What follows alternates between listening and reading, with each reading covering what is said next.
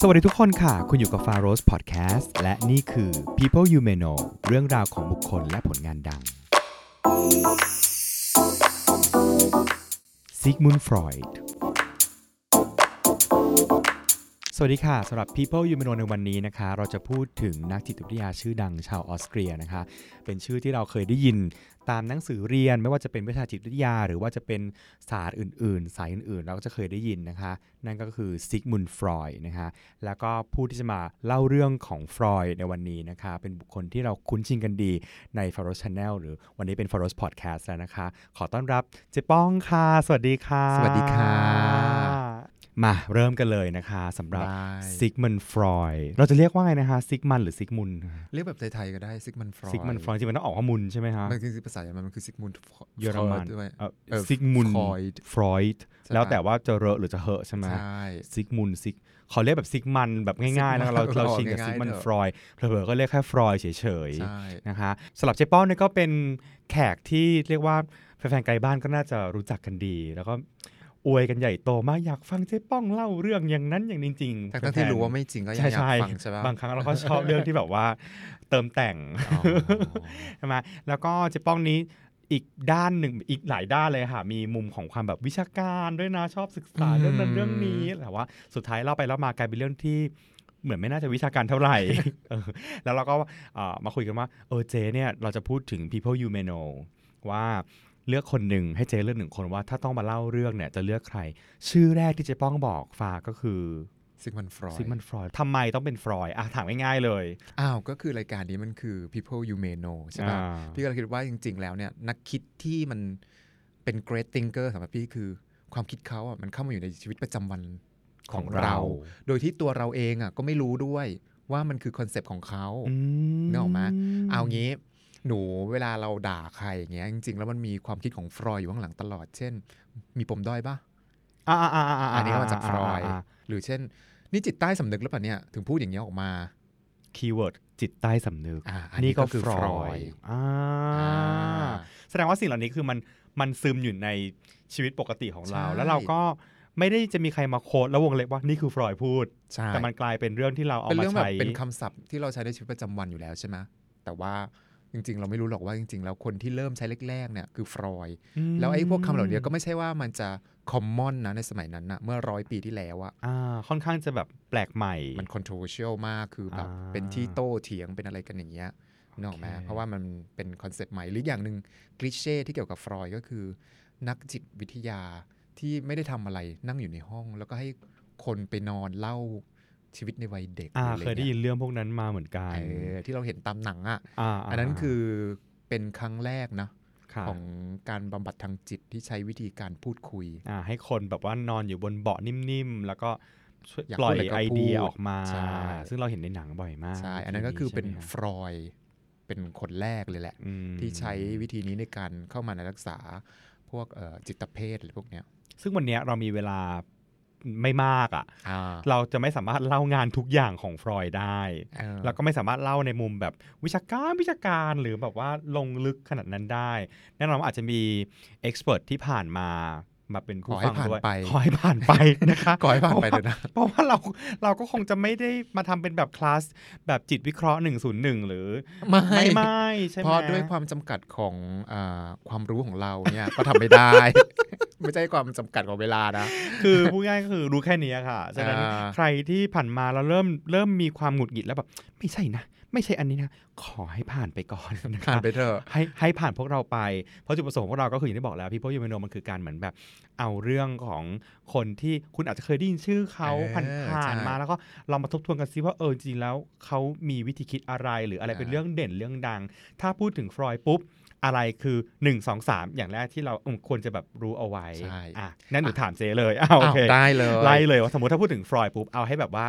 เราไปเรียนในห้องเรียนที่แบบเขามีการยกประเด็นของฟรอยด์ขึ้นมา แล้วเราจะไม่เอออะ อ่าได้ อ่าเราสู้เขาได้อ่ะ ก็คือฟังฟังพอดแคสต์นี้จบแล้วเนี่ยก็คือเราจะดูฉลาด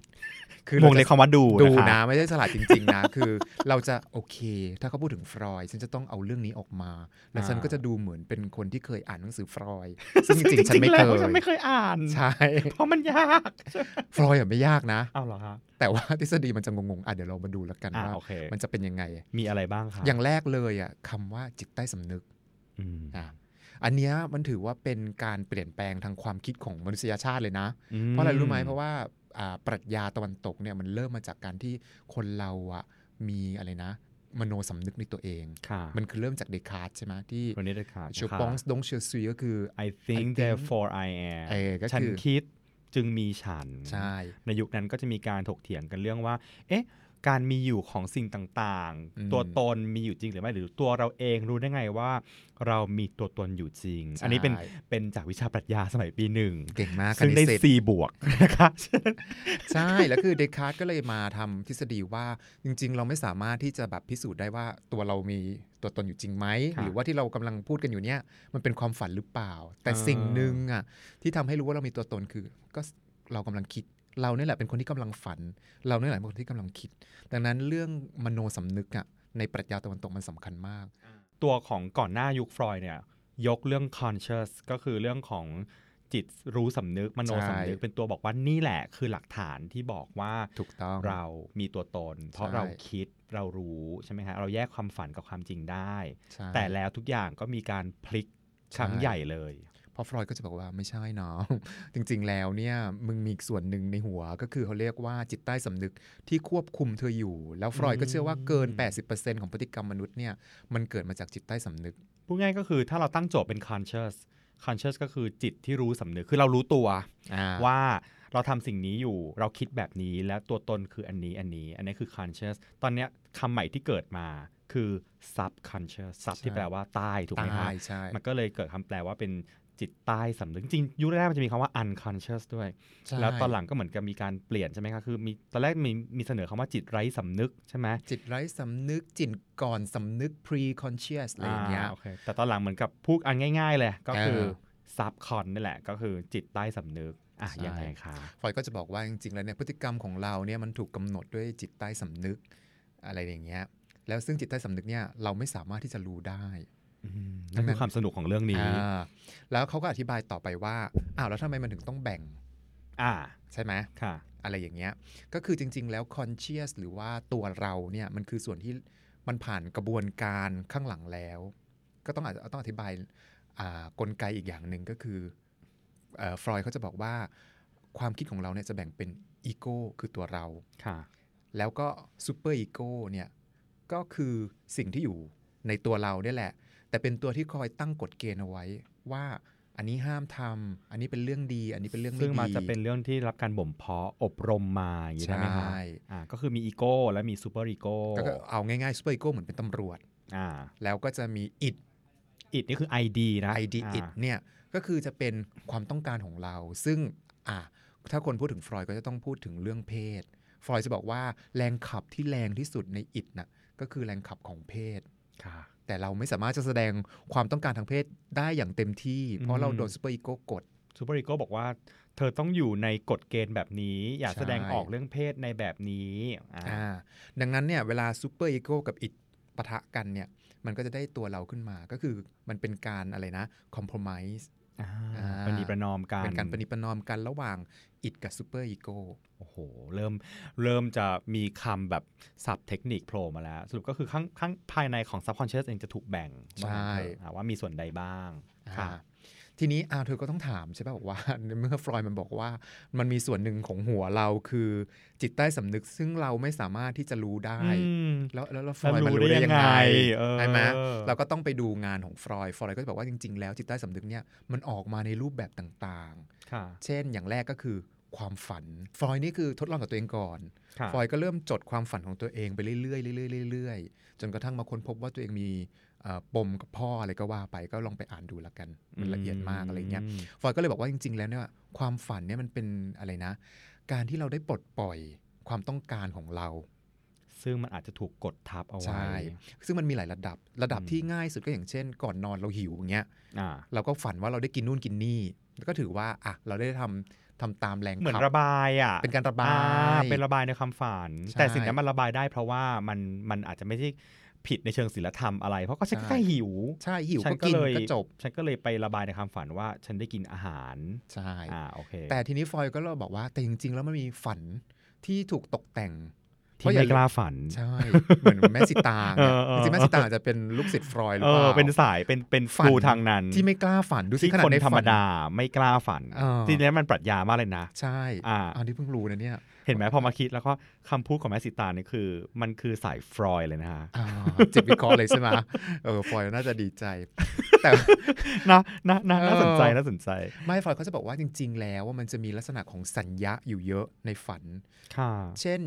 เรามีความต้องการทางเพศ เราไม่สามารถที่จะแสดงออกมาได้ ถูกไหมจริงๆหนูก็บอกอ้าว ฉันอยากมีเพศสัมพันธ์ฉันก็ฝันสิว่าฉันมีเพศสัมพันธ์ก็จบ แต่มันซับซ้อนกว่านั้น แต่มันซับซ้อนกว่านั้นเพราะเรามีอะไรคะที่เมื่อกี้ที่อธิบายคือ ซูเปอร์รีโก ซูเปอร์อีโก้บอกว่าบ้าเหรอ คนดีๆที่ไหนเขาจะมามีเพศสัมพันธ์เรื่อยเจื้ออย่างนั้น อ่าพูดง่ายก็คือ ในส่วนด้านในเองหนูมองว่า เหมือนมันทะเลาะกันเองถูกไหมคะ ใช่ มันมันมีด้านหนึ่งที่อยากจะปล่อย อิ แร ด งขับ มันก็อยากจะแสดงตน อ่า ซูเปอร์อีโก้มันก็คอยมาตำหนิ อ่า ดังนั้นมันก็เลยอย่างนี้อ่ะคิดง่ายๆ ความคิดแบบไทยๆก็ได้ ฝันเห็นงู ว่าจะมีคู่ อ่าอ่าอ่า เพราะอะไรเพราะงูมันเป็นสัญลักษณ์ของเพศ เพศชายของอวัยวะเพศชาย อืม ดังนั้นก็คือการที่งูเข้ามาในฝันก็คือ ฉันอยากฉันอยากกินงู นึกออกไหมฉันอยากกินงู แล้วการที่งูรัดเนี่ยก็ ไม่พอพี่คำว่ากินงูแล้ว คิดถึงเพื่อนคนนึงเดี๋ยวนะคือ อันนี้เหรอ ไม่ใช่ คือตอนนี้สติกระเจิงเลยพอเป็นคำว่ากินงูปุ๊บอ่ะขอขออนุญาตก่อน คือ คือหมายถึงว่า โอเค สัญญาก็คืออ่าจะเป็นแบบเป็นภาพแทนอะไร เป็น บา ภาพ งอย่า แท ง น ว่าเราเห็นงูแล้วมันอาจจะมีลักษณะอะไรที่มันคล้าย ๆ กัน อ่า เขาบอกอาจจะอาจจะถูกตีความไปว่า ไม่ใช่งูหรอก แต่มันเป็นจริงๆแล้วมันเป็นอวัยวะเพศชายเป็นอะไร อืม สิ่งที่ฉันปรารถนา อยากจะได้สิ่งนั้น เออและการที่งูมารัดเนี่ยก็คือการมีการสัมผัส เออรัดอ่ะ อ่า อ่ามั มันก็คือการมีเพศสัมพันธ์นั่นเอง อืม ดังนั้นเนี่ยเวลาที่ใครเขาบอกไงครับว่าเอ่อถ้าฝันว่างูรัดเนี่ยจะได้คู่ จริง ๆ แล้วมันก็มีมันก็มีตรกกะของมันอยู่นะ มีที่มาสามารถอธิบายในสกูของฟรอยของ ใช่ ฟรอยได้ ก็ในเมื่อเธออยากขนาดนั้นน่ะเธอก็ต้องดิ้นรน เมื่อเธอดิ้นรน เธอก็ต้องได้ ค่ะ นอกจากเลยคะ นอกจากหน้าตาเธอเป็นปัญหา ไม่ใช่สิ อันนั้น อันนั้นยกเว้นไว้อย่างนี้หรอ อันนั้นไม่ต้องไปหาจิตวิเคราะห์ค่ะอันนั้นต้องไปหาสัญญกรรม ก็เปลี่ยนไปเลย เอออ อ่ะแล้วแต่ว่าหนูรู้สึกว่าถ้าถ้าคิดแบบนี้แล้วอธิบายประมาณนี้ออกมาเนี่ย ในยุคร้อยปีที่แล้วนี้ มันมัน โอ้ย มันได้รับการยอมรับเหรอคะ ไม่เขาก็หัวเราะมันก็คือฟลอยด์เขาก็จะหยิบเรื่องเล็กๆน้อยๆอย่างเงี้ยมาว่า คือจิตใต้สำนึกอะมันพยายามที่จะแสดงออกมาอยู่เรื่อยๆ อะไรอย่างเงี้ย เช่นอ่าเอาเรื่องง่ายๆ อย่างเช่น ฟอยบอกว่าบางทีเนี่ยบางคนน่ะตอนเช้าๆ ได้ยินนาฬิกาปลุกแล้วก็ไม่ตื่น หรือมีนัดสำคัญแล้วก็ไม่ตื่น จริง ๆ แล้วจิตใต้สำนึกของเขาอะไม่อยากไปไม่อยากทำในสิ่งนั้น อ่า จิตใต้สำนึกก็เลยบอกว่าอย่าไปอย่าตื่น อ่า อะไรอย่างเงี้ย จงใจนั่น จ แห ง ละ ใจใช่ อืม ดังนั้นเนี่ยจริง ๆ แล้วเอ่อการที่ฟรอยด์ศึกษาเรื่องเนี้ยเขาศึกษาเพื่อจะมาวิเคราะห์คนป่วย ดังนั้นการแสดงออกคนป่วยมันก็จะเป็นอีกแบบหนึ่งที่ เพราะว่าจ ใหญ่ ริง กว่า ๆ โดยอาชีพเขาเป็นจิตแพทย์ใช่ไหมคะ ใช่ ก็คือคนที่คลุกคลีอยู่ก็คือคนป่วย ใช่ จริงๆแล้วมันเหมือนกับว่ามีมีสายหนึ่งที่ออกมาอ่าโจมตีด้วยว่าอ้าวก็เธอศึกษาแค่คนป่วยไง ใช่ก็เป็นไปได้ นี่ไม่ใช่คนปกติถูกไหม อืม อ่าก็ก็ก็มีโดนเขาเรียกว่าอะไรสิ่งที่ฟรอยด์คิดมันไม่ได้รับการยอมรับอย่างทันที แม้กระทั่งปัจจุบันนี้บางเรื่องมาไล่าให้ฟังเรายังรู้สึกว่าเฮ้ยจริงเหรอวะเป็นอย่างนั้น ใช่ จริงเหรอ มันมันตั้งมันตั้งคำถามได้อยู่แล้ว แต่ก็ต้องก็ต้องยอมรับอย่างหนึ่งของฟรอยด์ก็คือว่าฟรอยด์เนี่ยนะ เป็นนักจิตวิเคราะห์ก็จริง แต่ว่าเป็นคนแรกที่พยายามแยกระหว่างโรคจิตว่ามันป่วยทางจิต อื ไม่ได้เกี่ยวกับกาย คือก่อนหน้านั้นมันมั่วซั่วไปหมด ใช่ มีการเหมาไปเลย า เช่นอะไรบ้างคะ อ่ะเดี๋ยวโปรโมทไอ้นี่ละกันเทปของตัวเอง ไกล ที่ บ้ พาน ไปดูจำได้ไหมที่ไปดู โรงพยาบาล โรงพยาบาลซัลเปเทรีย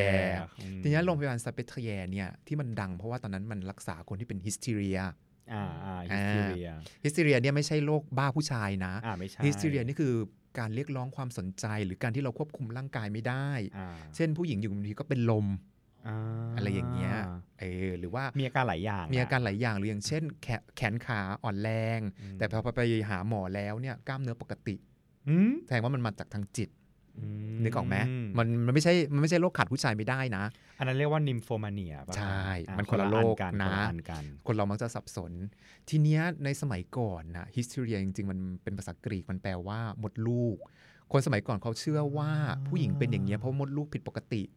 อ่า จนกระทั่งเคยอ่านในหนังสือบางคนหมอแนะนำให้ไปเอามดลูกออก จะได้หายเป็นฮิสเทเรีย เพราะเขาเชื่อว่าโรคพวกเนี้ยมันเป็นโรคทางกาย คือตั้งโจทย์ไปที่กายภาพก่อน ใช่ ว่ามันมีบางอย่าง something wrong อ่ะใน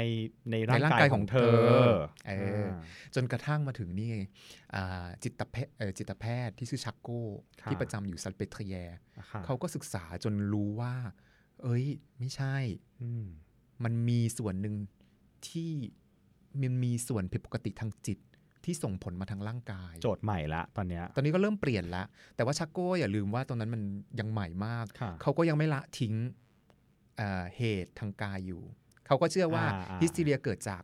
ความผิดปกติทางกาย กายด้วยและจิตด้วย จิตด้วย อ่า และการรักษาทางจิตของชักโก้สมัยนั้นก็คือเอาคนไข้มานั่งสะกดจิต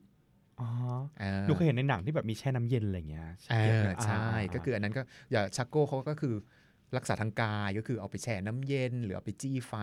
ใช่ไหม อ่าอ่าอ่า แล้วก็รักษาทางจิตคือเอาสะกดจิตอะไรอย่างเงี้ย แล้วแล้วหลายอย่างมากเลยที่ถูกกำหนดในยุคนั้นว่าเป็นอาการทางจิตในแบบนั้นด้วยอ่ะ ใช่ อ่าไม่ใช่แค่ฮิสเทเรียน่าจะมีอย่างอื่นอีกปะฮะ หลายอย่างตแต่ตอนนั้นทุกอย่างมันคือตอนนั้นเนี่ยฮิสเทียมเป็นเรื่องใหญ่ เพราะว่าอะไรก็ตามที่เป็นความผิดปกติทางจิตน่ะมักจะรวมในฮิสเทีย อืม มันก็เลยกลายเป็นก็เลยกลายเป็นหัวข้อ ซึ่งนั่น ให คือ ญ่ ชักโก้ ชักโก้ อ่า แต่ฟรอยด์เนี่ยพอไปไปเรียนที่ซัลเปเทเรียน่ะเขาก็กลับมาแล้วเขาก็คิดว่าไม่ฮิสเทีเรียไม่ใช่มีความบกพร่องทางกาย มันเป็นเรื่องจิตล้วนๆ คือฟันไปเลย ฟันไปเลย ว่าอันเนี้ยสายจิตละ ใช่นะอันนั้นก็คือก็ต้องยกประโยชน์ให้ฟรอยด์ในเรื่องนี้ว่า เขาเป็นคนแรกๆเลยที่ที่เห็นว่ามันมีนะโรคป่วยที่เกิดจากทางจิตที่ไม่ได้เกี่ยวกับร่างกาย ค่ะ ก็เลยทำให้เกิดไอ้นี่ไง ฟรอยด์ก็เลยอ่ารักษาคนไข้คนแรกอนาโอ โด โดย ย กา การ ร คือชื่อเหรอคะ คือชื่ออคือชื่อแบบชื่อในในวงการ อ่าอ่า ในวงการโรงพยาบาลโรคจิต ค่ะ ชื่อว่าอันนาโอ ค่ะ ก็คือฟรอยด์เนี่ยไม่เชื่อว่าอ่าการสะกดจิตเนี่ยมันจะทำให้ไปเจอจิตใต้สำนึกได้ อืม เพราะว่าปัญหามันเกิดเลยมาตอนชักโก้ใช้อ่ะคนไข้เนี่ยก็ดีขึ้นสักพักหนึ่ง สักพักหนึ่งก็กลับมาเป็นอีกแล้ว แสดงว่าไม่ได้หาย คือไม่ได้หายคือเพียงแต่ทำให้เขาลืม อืม เข้าไปเท่านั้นเอง ฟรอยด์ก็เลยบอกว่าอ่ะถ้าอย่างนั้นนะลองวิธีใหม่ ค่ะ ก็เลยกะลองใช้กับอนาโอ ก็คือให้นอนแล้วก็เล่าเลยก็ได้ วันนั้นน่ะไปทำอะไรมาบ้างเล่ามาสิ า พอแบบเล่าไปเรื่อยๆเรื่อยๆเรื่อยๆอย่างเงี้ยจิตใต้สำนึกมันก็เริ่มออกมาออก เริ่ม มา ปล่อยออกมา ใช่ เหมือนกับว่าภาวะที่ผ่อนคลายแล้วก็นอนบนแบบเบาะนุ่มๆ มันจะเริ่มแบบ อ่ารู้ รู้สึกว่าฉันไม่มีอะไรต้องกังวลแล้ว ใช่ ก็ก็ปล่อยแล้วก็เล่าเล่าเล่าแผนกคนฝ่ายคนฟัง ซึ่งเป็นจิตแพทย์ก็จะเริ่มแบบเริ่มเห็นข้อมูลบางอย่าง ก็เริ่ม ละ จดจดจดจดจด อืม แต่เออแต่มีอันเด็กดอทอันหนึงน่าสนใจก็คือ ฟรอยด์บอกว่า ตอนนั้นฟรอยด์เขาก็เริ่มใช้เพ t เทอราปีคือเอาสัตว์เข้ามาช่วยด้วย เหรอฮะ โดยที่ไม่ได้ตั้งใจนะ อ่า ในหนังสือเขาว่าก็คือว่ามันฟรอยด์เขามีหมา ค่ะ เป็นหมาเพศเมีย ชอบเข้ามาดูคนไข้ แล้วคนไข้ก็จะรู้สึกไว้วางใจ อ๋อ เพราะ เอาง่ายเลยก็คือ อะไรก็ได้ที่ทำให้เขารู้สึกสบายใจที่สุด ใช่ คนไข้สบายใจในสภาวะนี้และ ใช่ อยากจะพูด ใช่ ออก ใช่ มา ใช่ฟรอยด์ก็เลยคิดว่า การที่คุยกับหมาเนี่ยเหมือนรู้สึกว่าตัวเองไม่โดนตัดสิน จะพูดอะไรก็ได้ อืมสมมติถ้าเป็นหนูก็คงมีหมูกรอบจานหนึ่งวางอยู่หนูอยากพูดละ อ่า อ่า เป็นต้ ต้อน งเอาของกินมาล่อใช่ไหม อ่าใช่ นั่นแหละ นั่นก็คือประเด็นแรกก็คือเรื่องของจิตใต้สำนึก ค่ะ นะ ว่าจริง ๆ แล้วเนี่ยมนุษย์เราน่ะมันถูกควบคุมด้วยจิตใต้สำนึก และการที่เราจะรู้ว่าจิตใต้สำนึกเนี่ยของเราคืออะไรเราก็ต้องไปดูเรื่องความฝัน สมัยเรียนมันจะมีรูปรูปหนึ่งที่เราเห็นตามแบบ พอพูดถึงงานของฟรอยด์หรือทฤษฎีจิตวิเคราะห์ปุ๊บอะจะเป็นรูปไอซ์เบิร์ก อ่า คือเป็นรูปอ่าภูเขาน้ำแข็ง อันนี้คือจะ อันนี้ เกี่ยวข้องกับเรื่อง subconscious เช่นกัน ใช่ก็คือคือฟรอยด์เนี่ยนะเขาจะพูดเลยว่าจริง ๆ แล้วการที่เรามีสติสัมปชัญญะอะมันเป็นแค่ส่วนน้อยนิดเท่านั้นเองที่เราแสดงออกมา จริง ๆ แล้วอ่ะข้างหลังอ่ะในในในจิตของเราอ่ะมันเต็มไปด้วยเรื่องราวต่างๆ นานา อืมซึ่งเข้าใจเปรียบเทียบมากเขาเปรียบ อ่า เทียบกับภาพของภูเขาน้ำแข็ง อย่างคุณฟังลองนึกดูว่า เรือไททานิกมันชนภูเขาน้ำแข็งใช่ไหม อ่าอ่า ใหญ่ไหมภูเขาน้ำแข็งภูเขาน้ำแข็งใหญ่มาก ใหญ่มาก แต่จริงๆแล้วเบื้องหลังของภูเขาน้ำแข็งนั้นน่ะไอซ์เบิร์กก้อนนั้นน่ะส่วนที่มันจมลงไปในน้ำเนี่ยมันใหญ่กว่าไม่รู้กี่เท่า ใช่ แสดงว่าส่วนที่อยู่พ้นน้ำมาเนี่ยมันออกมาแค่นิดเดียว เขาก็เลยเปรียบเทียบว่าส่วนที่เป็นอ่าจิตที่รู้สำนึกเป็นมโนสำนึกเป็น conscious เนี่ย า คือส่วนที่โผล่พ้นน้ำแต่ส่วนที่เป็น subconscious เนี่ยเชื่อกันว่าน่าจะต้องเยอะกว่ามากคือส่วนที่อยู่มันจมอยู่ในน้ำอันนี้ เพราะฟ เป็น รอยด์เขาเชื่อว่าเราไม่เคยเราไม่เคยลืม เพียงแต่เราเลือกที่จะจัดเก็บข้อมูลที่เราได้ ได้ รับ storage บางอย่าง ใช่ อ่าเพราะเรื่องมันมาจากเด็กๆเด็กๆเลยนะคะ ใช่ อ่าเดี๋ยวจะมีเรื่องพูดเรื่องเด็กๆวัยเด็กไหมคะวันนี้ มีฮะ า มันต้องมี อย่างแรกนะจำไว้นะ ถ้าอยากจะดูฉลาด เมื่อพูดถึงฟรอยด์ให้นึกถึงจิตใต้สำนึก อย่างที่สองที่มันเป็นเรื่อง ชอบการแบบ ทบทวนก็เหมือนเป็นการเตรียมกันว่าที่เราคุยกันมาทั้งหมดเนี้ยไม่ใช่เพื่ออะไรเพื่อให้ดูฉลาดเฉ ใช่ ย ย้ำ เอาไว้คุยกับใครจะได้ ใช่ ดูฉลาด นะอย่างเงี้ยเหรอคืออันนั้นไม่ไม่ได้ไม่ไม่ได้จะมาแบบว่าเอ่อเสียมสอนอะไรแต่แค่จะบอกว่ามันคือวิธีของพวกเราค่ะ ใช่ มันคือวิธี จ้ะ พวกเราที่หลอกคนมาได้เยอะแล้ว คนชอบชมว่าอู้ฉลาดจังเลยไม่ ไม่ก็รู้แค่นั้นแหละ ก็พูดรู้เผินๆแค่นี้แหละ เออใครรู้เยอะกว่านี้ก็ช่วยช่วยมาแจกแจงนะ นะคะ ด้วยละกันนะ อย่างที่สองนะที่เวลาพูดถึงฟรอยด์เราจะต้องรู้แล้วก็เป็นเรื่องที่อื้อฉาวมากในยุคนั้นก็คือ เรื่องเพศในเด็ก อืม เพราะอย่าลืมนะ สมัยก่อนเนี่ยเด็กในในความคิดของคนตะวันตกไม่ต้องหรอกคนตะวันออกด้วยแหละ อืม ก็คืออินโนเซนต์ ค่ะ ไม่มีความแบบรุ ผ้าน แร ขาง ว อ่า อ่า ว่าอะไรก็รับแต่ฟรอยด์บอกเออไม่ใช่ จริง ๆ แล้วเนี่ยพัฒนาการทางเพศของเด็กเนี่ยเอ่อพัฒนาการเพศของคนเนี่ยมันเริ่มมาตั้งแต่เด็ก ค่ะ แล้วฟรอยด์เนี่ยไปไกลกว่านั้นอีกก็คือว่าป่วยเป็นโรคอะไรอ่ะ ถ้าอยากรู้ไปดูตอนเด็ก อ่า นะ คือเขามาอาศัยซับคอนอยู่แล้ว ฉะนั้นก็เลยสามารถจะไปไปดูประเด็นเรื่องเรื่องเรื่องเรื่องเด็กได้ก็เลยบอกว่าโอเคงั้นกลับไปดูสมัยเด็กว่าเธอเป็นอะไรมาหรือเธอโดนมีเหตุการณ์อะไรในตอนเด็กที่พอจะอธิบายได้ที่มันก็เหมือนที่เราพูดถึงปมด้อยอะไรอย่างเงี้ย ใช่ ก็คือมันมาจากเนี้ยเวลาเราด่าเพื่อนอ่ะเด็กๆเด็กตอนเด็ก ๆ พ่อแม่ไม่รักหรอ เ อันเนี้ยคือมาจากความคิดฟรอยด์เพราะแต่ก่อนเนี่ยนักจิตวิทยาไม่ค่อยสนใจนะ ชีวิตในวัยเด็ก อ่าค่ะ เพราะอะไรเพราะว่าเขาเชื่อนี่ไง ว่าเรามีมโนสำนึกเป็นของตัวเอง ดังนั้นเวลาเราทำอะไร เรามีเจตจำนงเสรีในการทำแต่ฟรอยด์เนี่ยเป็นคนที่บอกว่า อืมไม่ไปดู ไม่ใช่ สิ ตอนเด็กเธอโดนอะไรมา เธอเจอเหตุการณ์อะไรมา มันก็เลยตอนโตเธอถึงเป็นอย่างนี้ แล้วแล้วทำไมอยู่ดีเขาถึงยกประเด็นเป็นเด็กขึ้นมาคือเหมือนว่าเขาเขาต้องไปเจอเคสอะไรบางอย่าง ใช่ หอ เพราะว่าจริง ๆ แล้วเวลาเขาเอ่อท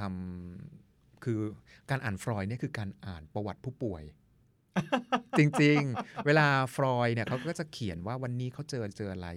อย่างเช่นอ่ะเรื่องมันมีผู้ป่วยคนหนึ่งเขาฝันเห็นอ่าหมาป่าเผือกอยู่ตลอดเวลา อืมอืมม ฟรอยด์ก็เลยอืมเพราะอะไรอ่ะ แฟนตาซีมากเลย มัน อะ แฟนตาซีมาก แล้ว อืม ฝันอยู่อย่างนั้นตลอด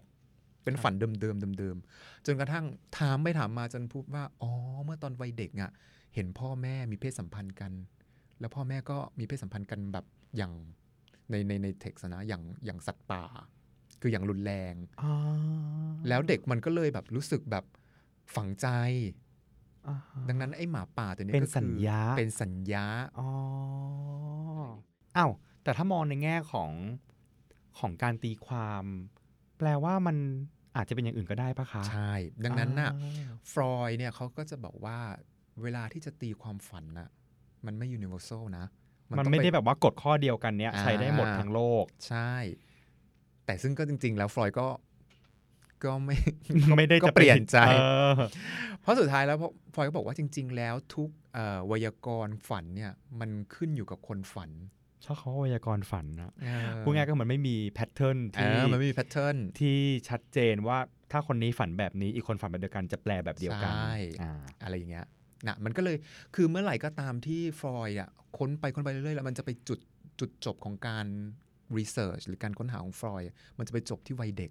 อ่ะอ่ะอ่ะอ่ะ หนูเริ่มอยากรู้แล้วว่าตอนนี้เกี่ยวกับเรื่องพัฒนาการโดยเฉพาะเรื่องเรื่องเพศ อ่า ของเด็กคือ เด็กที่ไม่อินโนเซนต์อีกต่อไปใน อ่า ทัศนคติของฟรอยด์ า ฟรอยด์ก็บอกว่าจริงๆอะเด็กมันพัฒนาความต้องการทางเพศตั้งแต่เด็กแล้ว ค่ะ ตั้งแต่แรกเกิดจนถึงประมาณ 18 เดือนเนี่ยก็จะเป็นช่วงออรัลคือเด็กหาความสุขจากทางปาก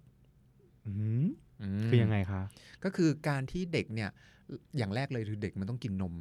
อ่า ก็รับทางปาก แต่ว่าเด็กเนี่ยมันไม่ได้พอใจเฉพาะแค่ความอยู่รอด มันเริ่มมีความรู้สึกว่าสนุกจังเลยที่ได้ดูด สนุกจังเลยที่ได้ใช้ปาก อืม อันนี้ก็คือการเติบโตของความต้องการความสุขทางปากอย่างแรก อืม นะฟรอยด์ก็จะอธิบายว่าเอ่อพ่อแม่ก็ต้องดูดีๆ นะว่าความสุขทางปากให้เกินไปหรือเปล่า ให้น้อยเกินไปหรือเปล่าอย่างเงี้ยอย่างเช่นเอ่อฟรอยด์บอกว่าบางคนเนี่ยมีความสุขเรื่องการใช้ปากมากจนเปลี่ยน ไปเป็นคนติดสุราชอบสูบบุหรี่ หมายถึงว่าในวัยเด็กอะเหรอ ในวัยเด็ ฮะ กเป็นอย่างนี้ โตมาก็เลยเป็นอย่างนี้ อ๋อเหรอ แต่แต่ทั้งหมดนี้ก็อาจจะไม่ใช่ร้อยเปอร์เซ็นต์ไหมหมายถึงว่าก็เป็นเพียงแค่อาจจะเกิดขึ้นกับบางคนหรือเปล่าฮะ ใช่ใช่ อ๋อโอเค คือเขาเริ่มเห็นเทรนด์ของคนที่ในวัยเด็กมีความสุขจากออร l ก็คืออาสิ่งที่รับมาทางปากการดูดต่างๆ พอโตขึ้นมาก็มักจะเป็นคนที่ติดบุหรี่ติดสุรา หรือหาความสุขทางปาก เป็นข้อสังเกต เป็นข้อสังเกต อ่าข้อสังเกต อะไรเงี้ยหรือพอโตมาขึ้นมาหน่อยก็มาถึงในเขาเรียกว่าเอ่อในระดับอาร์โนคือทวารหนัก เอโนคืออ่าโอเค เปลี่ยนจากตรงปากมาเป็นทาง ทางทางทวารก็คือเด็กในวัยหลังจาก 18 เดือนถึง 3 ปีเนี่ยกำลังจะเริ่มหัดในการที่จะขับถ่ายคือสามารถอั้นอึได้ปล่อยอึได้ ค่ะ ทีเนี้ยเด็กก็จะเริ่มรู้แล้วว่าตัวเองเนี่ยเป็นเจ้าชีวิตสามารถบังคับอึได้ อ่าแล้วเด็กก็จะเริ่มมีความ สุข ฉันมีอำนาจนี้ อ่าแล้วจะเริ่มมีความสุข อื ในการที่เบ่งหรืออั้นเบ่งหรืออั้น อืม อ่าดังนั้นฟรอยด์บอกว่า ถ้าพ่อแม่ไปจู้จี้เด็กมากเกินไป เด็กก็อาจจะกลายเป็นคนที่แบบว่ามีไหมคนที่ชอบความสะอาดตลอดเวลา เป็นโรคจิตอะไรอย่างเงี้ย เออหรือฟรอยด์ก็มีมีมีอีกเรื่องหนึ่งก็ตลกดีก็คือ หรือคนที่ชอบมาสาย อ่าฮะ เวลามาสายอ่ะหนูมีอาการยังไง หนูก็จะรีบแล้วก็ เกิดอะไร ตื่น ขึ้ เต้ น น ในท้องท้องม ก็ วน จะ ไหม มวลมวล อ่า แต่ว่าไม่ทุกครั้งนะ ก็แล้วแต่ครั้งบัตเตอร์ฟลายใช่ไหม บัตเตอร์ฟลาย butterfly นิดนึง อ่า ฟรอยด์บอกว่าจริงๆ แล้วบางคนเนี่ยที่ชอบมาสายเนี่ยเพื่อที่จะได้กลับไปหาความสุขทางก้นอีกครั้งหนึ่ง ฮะมันเกี่ยวยังไง เพราะว่า ค ลำไส้มันจะบีบตัวไงก็เลยแบบก็คือเอาตัวเองเข้าไปอยู่ในสถานการณ์ที่ลำไส้จะบีบตัว เอาใหม่นะคะ คือหมายความว่า เขากำลังจะบอกว่า การที่คุณมาสายบ่อยๆ บางทีคุณอาจจะจงใจทำแบบนั้น โดยที่ไม่รู้ตัว ใช่ เพราะคุณหวนคิดถึงสภาวะ ความสุข ของความสุขที่เกิดจากการที่ลำไส้บีบตัว เพราะคุณตื่นเต้น ใช่ คุณคุณเร่งตลอดเวลาแล้วมันก็ไปเกี่ยวกับด้านทวาร ใช่ โอ้ my god อันนี้คือคำอธิบายของจิตวิเคราะห์นะ โอ้พีคมาก เดี๋ยวนะ ตอนนี้เชื่อว่าหลายคนกำลังจะกดปิดนะฮ ะ เพราะว่าเพราะว่าแบบอีกระเทยสองคนพูดอะไรกันหนูแล้วแล้วมันเริ่มไปแบบทวารแล้วไงตอนนี้ เดี๋ยวนะ ขอทวนใหม่หนูเข้าใจถูกใช่ไหมคะ ใช่ ก็คือมันคงมีความสุขบางอย่างที่ร่างกายเองไม่รู้ตัว คือเป็นกลไกทางร่างกายนี่แหละ แต่ว่าเราอ่ะพยายามจะทำทุกอย่างเพื่อให้กลับไปอยู่ในสถานการณ์นั้นอ่ะ ใช่ พวกนี้ ถู เข้าก ใจ ต้อง ไหม ใช่ ก็คืออย่างเช่นทำให้ตัวเองต้องตื่นเต้นตลอดเวลา เช่นการมาสายก็คือเราต้องรีบ พอรีบเราก็มีการเลเซคมิบอ่ะ เออ ถูกไหมถูกไหมพอเราต้องเออใช่ใช่ใช่เพราะว่าเวลาที่เรารีบหรือลุ้นอ่ะ มันมันจะแอบขมิบ ใช่ นิดนึง ลำไส้ใหญ่มันจะบีบตัว เออเออพอไม่นึกก็ไม่มีแต่พอนึกก็บางครั้งก็เป็น แล้วมีความสุขไหม โอ้ ลองลองลองกลับไปคิดดีๆนะ โอ้โห ว่าตอนลำไส้ใหญ่แบบบีบรัดเนี่ย มีความสุขหรือ ห เป นู ล่า ว่าหนูไม่รู้ตัวว่ามีความสุขไหมแต่มันต้องออกมาในแง่อื่นเช่นแบบอยู่ดีก็ยืนยิ้มอย่างนี้หรือเปล่า ไม่แต่มันอาจจะความสุขทางทางทวารหนักเนี่ยมันอาจจะมีในลักษณะสัญญะก็ได้ เช่นฟรอยด์บอกว่า คนที่มีลักษณะฟุ่มเฟือย หรือมีลักษณะขี้เหนียวอะไรอย่างเงี้ย ก็เกี่ยวกัน ก็ ช่นน เกี่ยว โอ้ตายละ คือฟรอยด์เนี่ยคือคนสมัยนั้นเขาจะเขาก็จะวิจารณ์ฟรอยด์ว่าอะไรก็โยงเข้าเรื่องเพศไปหมด ม อะไรอย่างเงี้ยะ อันนั้นเราก็ไว้อ่านลึกกว่านี้กันแล้วเราค่อย และ มา ในยุคของยุคนั้นขอถามแบบนอกเรื่องนิดนึงแล้วคนอื่นๆเขาว่าไงคะหมายถึงว่า มันต้องมีคนที่หยีแล้วต้องมีคนที่รู้สึกว่าเธอเลอะเทอะ มันก็มีคนเชื่อ ไม่งั้นมันจะมีกลุ่มไอ้นี่เหรอคะ อะไรนะ กลุ่มนักจิตวิเคราะห์ทุกวัน ทุกวันพุธที่มารวมตัวกันที่เวียนนา อ่า คอยถกเถียงกัน แต่ก็จะมีนักจิตวิเคราะห์ บางคนที่เฮ้ยหมกมุ่นไปแล้ว ค่ะ อะไรอย่างเงี้ย เช่นคาวยุงเนี่ย ก็ออกจากฟรอยด์เพราะว่ารู้สึกว่าฟรอยด์นี่เธออะไรก็เกี่ยวกับเรื่องเพศไปหมดเลยอะไรอย่างเงี้ย มันก็ดูมีความพยายามจะให้มันให้มันโดนกับทฤษฎีตัวเองให้ได้ ใช่ แล้วก็พอพ้นสภาพสเตจนี้แล้วเนี่ย มันก็จะไปอีกสเตจอีกอาอันดับหนึ่งอะ ก็คือ มี oral มี anal แล้วก็เป็นอ่าพี่ไม่รู้ว่าภาษาอังกฤษเขาใช้ว่าอะไรฟัลิก เครื่องเพศเหรอฮะ เป็นเรื่องของเครื่องเพศ แต่ว่าเป็นเพศในเชิงสัญลักษณ์ เพราะว่ามันเด็กตอนนั้นมันห้าหกขวบ ค่ะ ยังไม่ยังไม่มีอะไรนะ เครื่องเพศยังไม่สมบูรณ์ อ่ะค่ะ เพียงแต่ช่วงห้าหกขวบนั้นเด็กเริ่มรู้แล้ว ว่าตัวเองมีเครื่องเพศที่ต่างกันระหว่างเด็กหญิงกับเด็กชาย และเนี่ยแหละจะเป็น อืม ปมที่ดังที่สุดของฟรอยด์นั่นก็คือปมอิดิปัส Oedipus complex อ่า ปม Oedipus อ๋อ อันนี้ก็คือ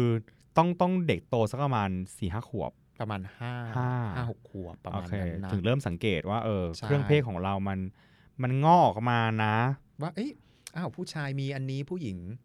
มีอีกแบบหนึ่งหรือไม่มีแบบเรา อ่า อะไรอย่างเงี้ย เริ่มเห็นความแตกต่าง อันไหนลอง แล้ว Oedipus อิดิปัสคือใครคะ อุยตายละ คือถ้าต้องเล่า ก็จะก็จะยาวมาก เอาย่อๆละกัน เอาย่อๆปม Oedipus มันก็คือ จะเริ่มยังไงดี Oedipus เป็นตัวละครในมิโ o โลจีที่ อืม จะพูดถึงว่าตอนสุดท้ายแล้วเนี่ย ขออนุญาตเล่าแบบข้ามไปเลยนะคะ เออ มันเป็น tragedy เนาะ มันเป็นโศกนาฏกรรมที่แบบตอนสุดท้ายแล้วเขาเพิ่งมาค้นพบว่าเขาได้ฆ่าบุคคลคนหนึ่งไป คือเขาต้องมาฆ่า อืม คิงของเมืองหนึ่งนี่แหละ แต่เขาไม่รู้เลยว่าคิงคนนั้นที่เขาฆ่าไปเนี่ยคือพ่อตัวเอง อ่า อ่า และการไปฆ่าคิงนี่ก็คือ ก็ต้องไปได้ควีนเก่านะมาเป็นเมียตัวเองด้วย หรือหรือว่าต้องพูดง่ายๆคือนอกจากฆ่าพ่อตัวเองแล้วก็ยังไม่รู้ด้วยซ้ำว่าเมียตัวเองที่ได้มาเนี่ยก็คือแม่ของตัวเองนั่นแหละ อืม อ่าถ้าเป็นชื่อเล่นของปมเนี่ยเขาจะเรียกว่าฆ่าอ่าฆ่าพ่อล่อแม่ อ๋อใช่ อ่าเนี่ยที่ที่คณะจะพูดกันอย่างนี้ว่า ฆ่าพ่อล่อแม่ก็คือเก็ตเลยว่ามันจะเป็นปมเอดิปัสอันนี้ แล้วมันมันเกี่ยวยังไงกับเรื่อง ก็คือฟ เรื่ ร องนี้ อยด์บอกว่าพอเด็กผู้ชายเนี่ยเริ่มเห็นแล้วว่าตัวเองอะมีจู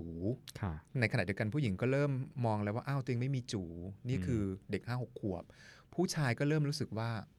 เอ๊ะ ฉันมีจูงั้นฉันก็สามารถที่จะเป็นคู่กับแม่ได้ อ๋อ ก็คือเห็นแล้วว่า โอเคเข้าใจแล้วเข้าใจแล้วก็คือ ก็คือถ้าเครื่องเพศ เริ่ม แบบ ตระ ฉั หนัก น บทบาทของตัวเองนั่นเอง ก็ต้องคู่กับ คู่กับ กับจิมิซึ่งแม่น่ะมี แม่มี อืม แต่เกิดอะไรขึ้น แต่มีพ่อ พ่อจะยอมเหรอ พ่อไม่ยอมหรอก ดังนั้นเนี่ยในจิตใต้สำนึกเนี่ยก็คือต้องการจะจะฆ่าพ่อนั่นเองอะพูดง่าย ก็เลยไม่ถูกกับพ่อ ก็เลยไม่ถูกกับ จะกัน พ่อ พ่อออกไป ๆ ใช่ แต่มันก็ไม่ทุกคนใช่ไหมคะ ก็จริง ๆ แล้วเนี่ย คนก็จะเถียงเรื่องนี้ว่าจริงไม่จริงอะไรเงี้ยก็คือก็โอเคเข้าใจแต่อย่าลืมนะฟรอยด์บอกว่ามันเกิดในระดับจิตใต้สำนึก อ่า คือทุกอย่างที่ฟลอยด์พูดมาพอโดนคนเถียงปุ๊บเนี่ย มันจะมีคำหนึ่งครอบไว้เสมอว่าแบบ เออ แกแกจิตใต้สำนึก คือหมายถึงว่าไม่มีทางรู้ ใช่ อ่าอ่าอ่า แต่จริง ๆ แล้วนะพี่จะพี่ก็จะช่วยฟลอยด์นิดหนึ่งก็คือว่ามันจะมีนักจิตวิเคราะห์คนฝรั่งเศสคนหนึ่งชื่อลากอง เขามาบอกว่าจริง ๆ ไม่ควร ชาร์กละกอง ใช่ เขาจะบอกว่าอย่าอ่านฟลอยด์ตรงๆ ให้อ่านว่ามันเป็นเชิงสัญญา เพราะบางทีมันเรื่องของภาษา การที่ใช้คำว่าฆ่าพ่อจริง ๆ แล้วมันไม่ใช่เพราะว่าจริงๆแล้วฟลอยด์บอกว่า เมื่อเด็กผู้ชายรู้แล้วว่าตัวเองอ่ะต้องการแม่ ค่ะ แล้วพ่อเป็นอุปสรรค เด็กผู้ชายก็จะพัฒนาตัวเองขึ้นมา แทนที่ แทนที่พ่อในเชิงสัญลักษณ์นั่นก็คือ อาจจะทำตัวให้รวยทำตัวให้มีชื่อเสียงเหมือนพ่ออ ม แล้วก็หาผู้หญิงที่มีลักษณะอ่าคล้าย ๆ แม่ ฉะนั้นคำว่าฆ่าพ่อนี่คือ ไม่ใช่อ่านตามตัวอักษรนะ ไม่ใช่ว่าเอามีดมาแท อ่าง ไม่ใช่ แต่หมายถึงว่าฉันก็ต้องเป็นคนที่จะไปอยู่แทนที่ตรงนั้น แล้วก็ ใช่ เพื่อที่จะได้ผู้หญิงที่มีลักษณะที่เหมือนแม่ตัวเองอ๋อโเค และอย่างหนึ่งที่ทำให้เด็กไม่กล้าที่จะฆ่าพ่อโดยตรงเนี่ยนั่นก็คือเด็กกลัวที่จะโดนตอน อืม เพราะเด็กผู้ชายเห็นนี่ผู้หญิงไม่มีไม่มีจู ก็เลยกลัวว่าจะเป็นอย่างนั้น โอเค แล้วถ้าถ้ากลับกันฝั่งเด็กผู้หญิงบ้างอะค พอเด็กผู้หญิงเนี่ยพอเมื่อตระหนักแล้วว่าตัวเองไม่มีจู อืม ก็เริ่มอิจฉาจู เราจะเคยได้ยินใช่ไหมทฤษ เคย ฎี ได้ยิน ฟรอยด์อิจฉา ค่ะ จู เด็กก็จะอิจฉาจู แล้วโลแล้วเด็กผู้หญิงก็จะเอาความโกรธนั้นน่ะ ไปลงที่แม่ เพราะแม่เป็นคนที่คลอดตัวเองมาไม่มีจู เป็นคนที่ทำให้ฉันต้องเป็นแบบนี้ ใช่ ก็เริ่มจะไม่ชอบแม่ตัวเอง ถูกต้อง แล้วก็หันไปหาคนที่มีจูนั่นก็คือพ่อ โอ้ตายละซับซ้อนมาก อ่า มันจะไขว้กันอะทฤษ มัน ฎี ก็ไขว้กันไปนั่นก็คือเด็กก็จะอย่างนี้ แต่ถามว่าจริง ๆ แล้วเนี่ยเอ่อมันคือเกิดในการฟรอยด์จะบอกว่าความปกติหรือไม่ปกติทางจิตของคนเนี่ยคือตรงนี้เลยนะ ถ้าเราสามารถจัดการกับปมอิดิปัสได้อะเราก็จะมีความสุข อ๋อโอเค ก็คือหมายความว่าสิ่งที่มันเกิดขึ้นนี้ มันต้องรอให้มีการจัดการอีก ใช่ ว่าคุณจะรับมือกับมันยังไงอ่ะโอเค คือจริง ๆ ถ้าเป็นอ่าเป็นรูปแบบปกติก็คือ เด็กผู้ชายก็จะกลัวโดนตอน ค่ะ ก็จะพยายามสร้างเนื้อสร้างตัว เพื่อให้มีอำนาจ เพื่อให้มีลักษณะคล้ายพ่อ เพื่อที่วันหนึ่งโตขึ้นมาจะได้หาผู้หญิงที่มีลักษณะคล้ายแม่ อ่า นะนะดังนั้นก็ให้มอง ค่ะ ในเชิงสัญลักษณ์ ในขณะเด็กผู้หญิงเนี่ยในเมื่อชีวิตนี้ฉันไม่มีจู อ่ ความสิ่งที่ฉันจะทำได้ก็คือ การที่จะมีลูกโดยหวังว่าลูกของฉันน่ะ ก็จะมีจูเหมือนมาทำแทนมัน เอ่อ มันเหมือนกับว่ามาฟูลฟิลความฝันของฉัน ที่ ใช่ ฉันรู้สึกว่าขาดไป อ่า โอ้ตายแล้ว อันนี้อันนั้นคือคำอธิบายของเขานะ อ่า จะเชื่อไม่เชื่อนี่ ทุกคนก็เถียงได้ไม่มีปัญ อ่า หา เราเราเราไม่ได้มาพูดให้ฟังว่านี่คือความจริงไม่ ไม่ ใช่ ไม่ใช่ อันนี้อันะนนี้คือคือวิธีวิธีอธิบายของฟรอยด์ เอ่อ ในเรื่องของเขาถึงเรียกสิ่งนี้ว่าเป็นปมเอดิปัส ใช่ โดยเอาธีมเรื่องฆ่าพ่อล่อแม่เนี่ยมาเล่น แต่ว่าทั้งนี้ทั้งนั้นก็ไม่ได้หมายความว่าต้องไปฆ่าพ่อจริง ๆ หรือ ใช่ ล่อแม่ความหมายนั้นจริง ไม่ ๆ ไม่ ไม่ ไม่ ใช่ พี่ อ่า พี่เห็นด้วยกับเอ่อนักจิตวิเคราะห์คนฝรั่งเศสว่าให้มองไปในเชิงสัญญา ละกองเป็นคนบอกใช่ไหม ใช่ ว่าจริง ๆ แล้วให้มองในเชิงสัญญาว่าจริง ๆ แล้วการฆ่าพ่อมันคือไม่ได้ฆ่าพ่อ แต่แต่เป็นการฆ่า image คือการฆ่ารูป ๆฉันต้องดีกว่านี้ ฉันต้องมาทำตรงเนี้ย ฉั เพื่อน ต้อง แทน เท่า ที่คน พ่ นี้ อ ม เพื่อที่จะได้สิ่งนั้นอะไรอย่างเงี้ยมากกว่า แล้วพอเราฟังเรารู้สึกว่าโอ้โหมันเลอะเทอะมากเลยนะ เธอ subconscious subconscious มัน แล้ว เป็น ที่สำคัญคืออเมื่อเขาเอ่อไปอ่านประวัติผู้ป่วย เขาคิดอย่างนั้น คนป่วยเขามีมีอะไรนะ มีการวางเรื่องในลักษณะเดียวกันอย่างนั้น ยิ่งเป็นการคอนเฟิร์มการตั้งข้อสังเกตของฟรอยด์เข้าไปอีก ใช่ อ๋อ แต่ก็มีอย่างหนึ่งนะที่พี่ชอบฟรอยด์ก็คือฟรอยด์เนี่ยนะเป็นนักจิตวิทยาคนแรก ๆ เลยที่พูดว่าจริง ๆ แล้วเนี่ยเอ่อรักร่วมเพศเนี่ย โอ้หนูกำลังจะถาม ไได้เป็นอ๋อเหรอ ถ้าถามเลยว่าโอเคเราอธิบายชายเสร็จแล้วหญิง แล้วทฤษฎีเดียวกันกับ LGBT หรือแบบอ่ะพูดภาษาแบบที่เราชินกับกระเทยอ่ะอ่ะ อ่าแต่ฟรอยด์ออกมาบอกพูดเลยนะว่ากระเทยไม่ใช่โรคไม่จำเป็นจะต้องรักษา มันเป็นนกลไกในการจัดการปมอิดิปัสอีกแบบหนึ่ง โอเค มันจัดการยังไงล่ะเพราะผู้ชายเนี่ยพอเด็กผู้ชายโตมารู้แล้วว่าตัวเองมีจูใช่ไหม ค่ะ ถ้าเอาแม่ก็จะโดนพ่อตอน ค่ะ ก็เลยเอางี้ละกัน ฉันทำตัวเป็นแม่ คือฉันทำตัวเป็นไม่ได้เป็นอะไรอะไม่ได้ ไม่เป็นศั คู่ ตรู แข่งไม่ได้เป็นศัตรูกับเธอ แล้วก็เปลี่ยนจากที่จะเป็นปฏิปักษ์กับพ่อ ก็กลายเป็น seduce พ่อแทน โอ้โห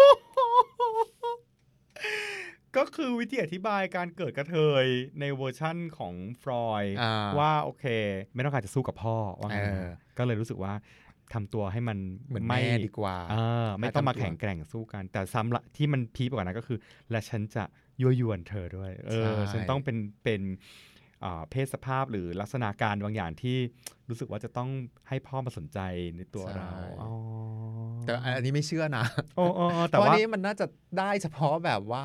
กระเทยสาวหรือเปล่า โอ้ใช่ ใช่ป่ะ แต่ เพราะว่าฟลอยด์เขาจะบอกว่าเออเออกระเทยอะนะ ขอใช้ศัพท์กระเทยแล้วกันคืออ ม กระเทยหมายถึงว่าโฮโมเซ็กชวลนะ ค่ะค่ะค่ะ คือกระเทยเนี่ยมันจะหยุดอยู่แค่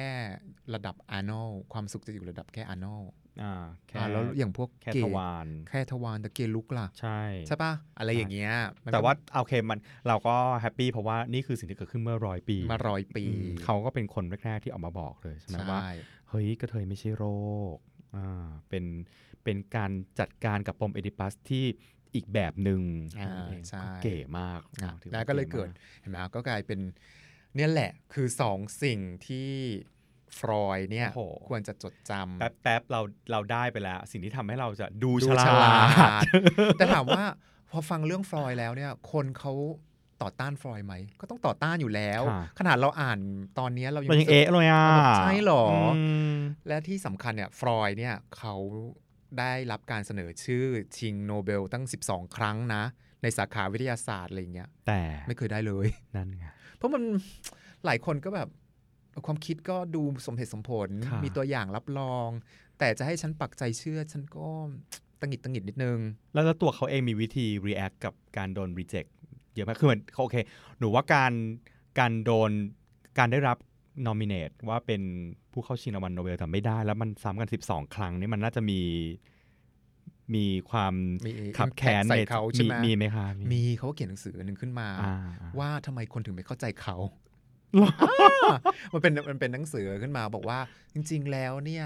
มนุษยชาติเนี่ยไม่เข้าใจเขาเพราะมนุษยชาติน่ะรู้สึกเจ็บปวดกับปมนาร์ซิสซัส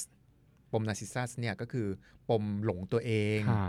คือมนุษยชาติเนี่ยได้รับบาดแผลจากปมนาร์ซิสซัสมาแล้วสองหนในประวัติศาสตร์ หมายถึงว่า โลก ทั้งโลกเลยนะ ทั้งโลกเลยมนะษชาติเราเคย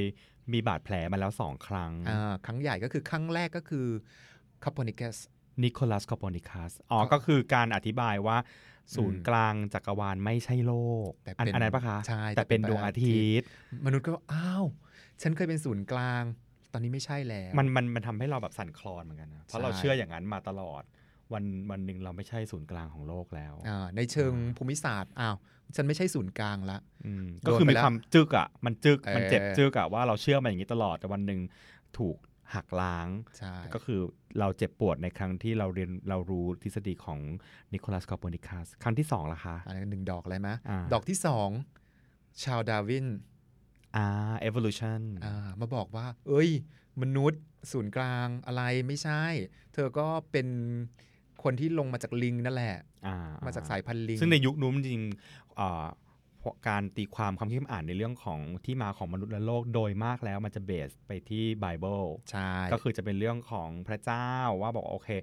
เอ่อพระเจ้าเป็นคนสร้างโลก ความสว่างความมืดใช่ไหมคะแล้วก็จะไปถึงสร้างมนุษย์ด้วย ใช่ มันก็เลยเป็นชุดความคิดที่อยู่มานานเป็นพันกว่าปี แต่จนกระทั่งดาร์วินมาแล้วบอกว่า ไม่ ไม่ใช่ ใช่อย่างเงี้ย คือเธอก็มาจากลิงตัวนั้น ลิงตัวนั้นก็มาจากลิงตัวโน้นคนละ ใช่ ตระกูลกันพัฒนาขึ้นมา แล้วก็ยังอธิบายสิ่งมีชีวิตชนิดอื่นอีกต่างหากว่า ใช่ ตัวอื่นก็เหมือนกัน เขาไม่ได้เป็นอย่างนี้อย่างที่เราเห็นทุกวันวานก็มาจากตัวหนึ่งที่เคยอยู่ข้างบนบกมาก่อนก็เป็นไปได้อะไรอย่างเงี้ย เนี่ยเห็นไหม นี่คือสองครั้งสอง ค ดอก รั้ง ที่ และ มนุษยชาติรู้สึกเจ็บปวด แล้ว ว่า ฟรอยด์บอกว่าแล้วจะมาโดนฉันอีกอีกดอกนึงเหรอ อ๋อ เขาไม่ยอมหร อก เพราะอะไรเพราะว่าฟรอยด์บอกว่า ฉันกำลังจะบอกว่า เธอไม่มีเจตจำนงเสรี เธอไม่มีอะไรนะอำนาจในการควบคุมตัวเองเพราะเธอถูกควบคุมโดยจิตใต้สำนึก ใครเขาจะยอม อ๋อวินางแสบนะ เปรี้ยวไปอีก คือนางก็สามารถอธิบายความผิดหวังของตัวเองได้ อะคือตัวเองไม่ได้รับรางวัลโนเบล แล้วก็มีคนมาแบบคงจะมาดูแคลนทฤษฎีเขาอะเยอะพอสมควรเขาก็เลยอธิบายมาเลยว่า ก็ในเมื่อพวกมนุษย์มันเจ็บปวดมารับไม่ได้พูดง่ายๆอะ อ่า เวลามีใครพิสูจน์อะไรบางอย่างก็รับไม่ได้สองครั้งแล้ว ใช่ ครั้งนี้ของกูก็คงรับไม่ได้เหมือนกันละสิ เปรี้ยวไง ใช่หม เปรี้ยวไงแทนที่จะอะไรอย่างเงี้ย า แล้วที่ที่ที่เปรี้ยวไปกว่านั้นคืออะไรรู้ไหมคือทฤษฎีของฟรอยด์ไม่ได้ถูกยอมรับให้เป็นวิทยาศาสตร์ า อันนี้ก็ต้องอันนี้เขาก็คง พี่คิดว่าฟรอยเองก็คงรู้สึกไม่ดี รู้สึก น้อยอ่ะ น้อยแหละ อืม แล้วที่ที่โดนตบหน้ายิ่งกว่านั้นก็คือ ได้รับรางวัลเกอเต้ในฐานะ นักเขียน คือตัวเองมาสายแบบนิวโรนะ มาสายแบบประสาทวิท ยา แต่รางวัลที่ได้กลับเป็นเป็นสายแบบวรรณกรรมวรรณคดี ก็จะงงนิดนึงแล้วแบบโอ้โหอันนี้อันนี้ถือว่าเป็นรางวัลสูงสุดสำหรับวรรณกรรม แต่ ซึ่งมันตบหน้าเขาแหละ ต ใช่ บ ไหม หน้า ล่ นะพี่ว่า มันเหมือนกับว่าสิ่งที่เธอเขียนมันเป็นเพลงนิยายอ่ะ ใช่ โอ้ยตาย คือคุณค่าของเธอเหรอ เธอก็เป็นได้แค่อะไรนะ นักเขียนเอเซ่